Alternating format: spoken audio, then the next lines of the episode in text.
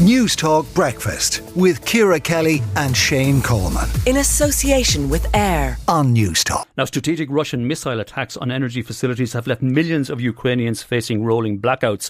The attacks have also hit other services, 80% of Kiev residents having their water supplies cut at one stage yesterday. James Waterhouse, BBC's Ukraine correspondent, joins us now. James, I suppose first, the first question uh, did, did most of Ukraine have a relatively peaceful night last night? Some reports of explosions. Uh, where I am in the southern city of Dnipro, we could hear two explosions in the small hours, which, to be honest, is is par for the course. It was a relatively calmer night compared with Monday, which is becoming increasingly associated with Russia launching full scale missile attacks across the whole of the country. Yes, primarily on infrastructure targets, but these are areas that are surrounded by residential areas, uh, and it's forming a depressing routine, really. Vladimir Putin blamed the, the, the assault yesterday on the fact that there was an attack on the Russian uh, fleet at, at Sebastopol in Crimea.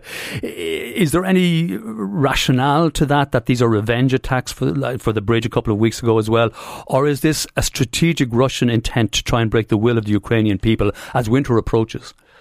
I think it's very much the for, uh, the latter on that. I mean, th- th- what we're seeing here is, you know, the war of words, where military action can be used to form part of one's narrative. So, yes, in in times gone by, when Crimea has been targeted, somewhere Russia has tried to portray as a fortress, um, we have seen. Uh, these missile strikes across Ukraine to try and put pressure on the population.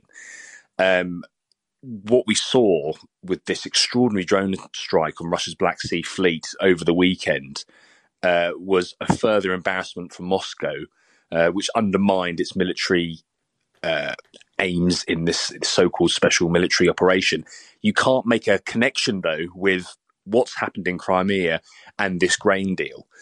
Yes, Ukraine has neither denied or confirmed responsibility, although I don't think many people expect it to be uh, or suspect it to be any other country. Mm. But what Russia's trying to do here is is use it as leverage, where it is frustrated in one respect, so it tries to frustrate Ukraine in other ways, but it also plays its global game here as well, where it pulls in the United Nations and Turkey to try and salvage the deal, try to get some kind of concession. But what is interesting is the Kremlin yesterday was saying it would be risky for ships to continue to try and make the journey through the Black Sea and Ukraine and the United Nations sent a further dozen, dozen vessels along the agreed route. So it's a dangerous game. It's a risky game of bluff, isn't it?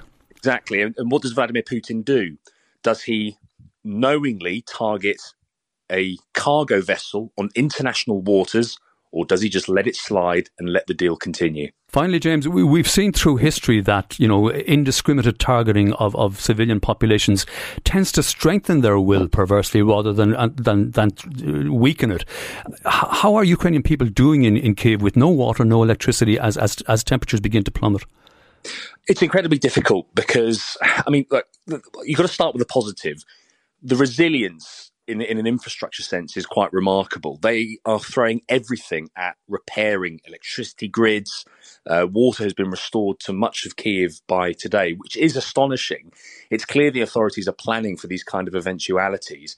But as you say, certainly in the east and south, where temperatures can really plummet at the height of winter, there are whole towns and communities that are without water uh, and power, which is life threatening. Mm. So the government is urging people to get to move to more central parts of the country. But does it lessens people's lessen people's appetites to prevail in this war?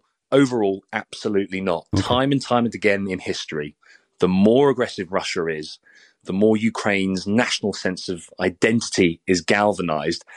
And in a military sense, the targeting of civilian populations, it changes very little. Mm. You know, yes, Ukraine's counteroffensives have stalled, but they are continuing to retake lost territory. And okay. that is all they are focused on. James Waterhouse of the BBC, thanks for joining us this morning. Newstalk Breakfast with Ciara Kelly and Shane Coleman. In association with AIR. Weekday mornings at 7 on Newstalk.